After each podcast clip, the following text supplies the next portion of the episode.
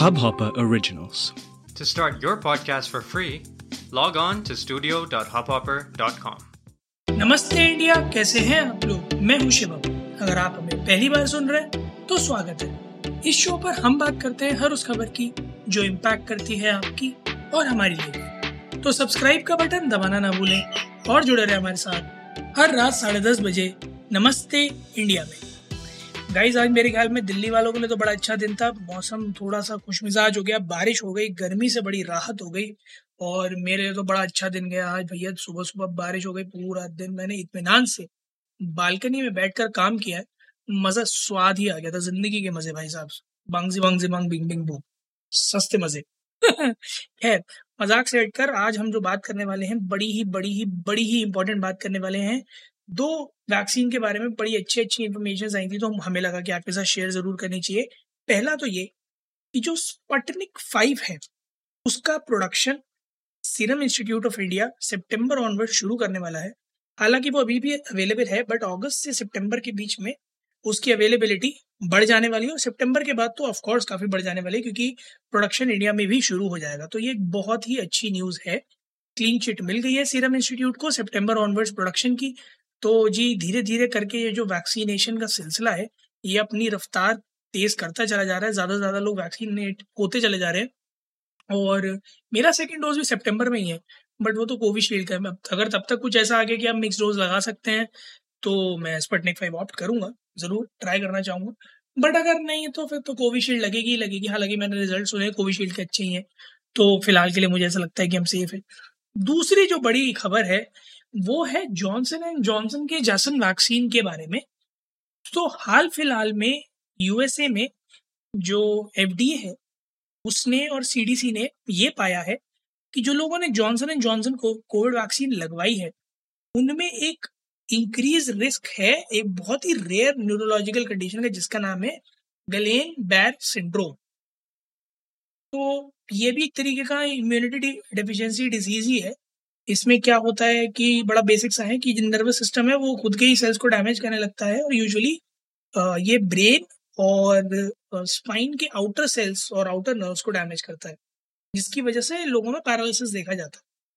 USA में हर साल एक मिलियन में से करीब दस लोग इससे अफेक्टेड रहते हैं बट जो जिन लोगों ने भी अभी जॉनसन एंड जॉनसन का ये वैक्सीन लगवाया है करीब 12.8 मिलियन है, जो कि करीब 8 परसेंट है amongst the total of what people are vaccinated in US उनमें से 100 सस्पेक्टेड केसेस अभी तक मिल चुके हैं 12.8 मिलियन में से।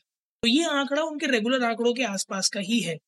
तो एविडेंट है, काफ़ी हद तक थोड़ा सा ऊपर ही है, पाँच दस परसेंट, पंद्रह परसेंट का फ़र्क है। बट ये थोड़े अंतराल में जो है, ये माना जा रहा है कि अगर ऐसे ही चलता रहा तो तीन से पाँच गुना भी बन सकता है। तो ये पोटेंशियल रिस्क होने की वजह से एफडीए चाह रहा है, कोशिश कर रहा है कि वो एक यू नो वार्निंग सी ऐड कर दे इस डोज के साथ जॉनसन एंड जॉनसन के, ताकि लोगों में कम से कम ये जागरूकता है कि ये भी एक पोटेंशियल रिस्क है। बहुत रेयर है बट रिस्क है।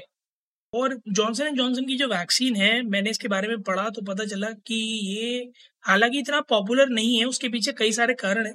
बट ये अभी जो इस कोविड वैक्सीन, कोविड के जो यू नो नए वेरिएंट्स हैं या फिर जो सीवियर वेरिएंट्स उन पर काफ़ी इफ़ेक्टिव है। डेल्टा के अगेंस्ट भी काफ़ी इफ़ेक्टिव है।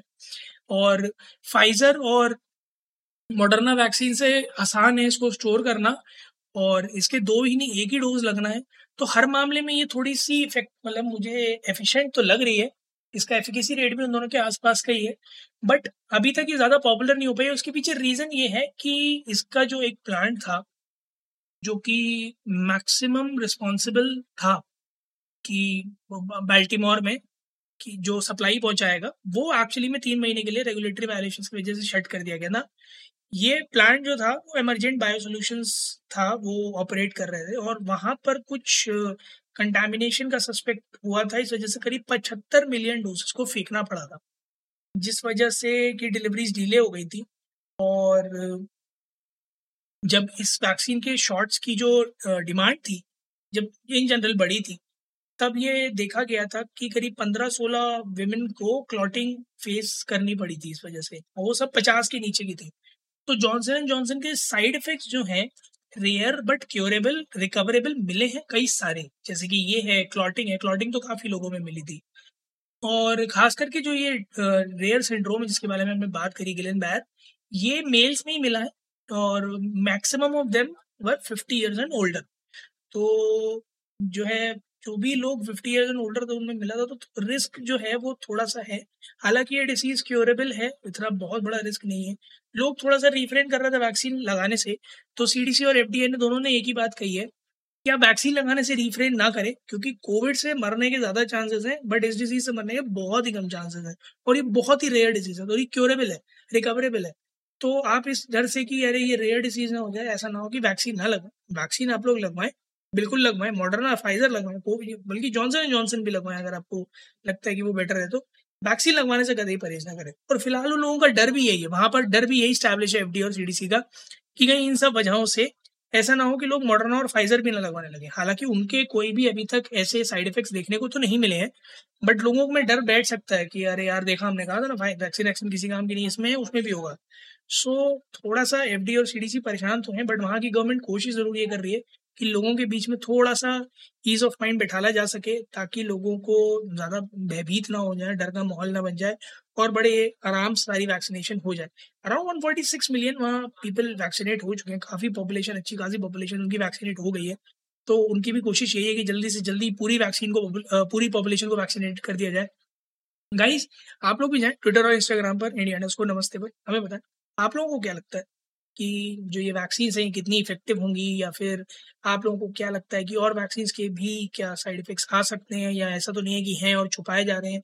जो भी आप लोगों को लगता है, मैं शेयर करें वी लव टू दैट उम्मीद है आप लोगों को आज का एपिसोड पसंद आया होगा तो जल्दी से सब्सक्राइब का बटन दबाइए और जुड़िए हमारे साथ हर रात साढ़े दस बजे सुनने के लिए ऐसी कुछ इन्फॉर्मेटिव खबरें। तब तक के लिए नमस्ते।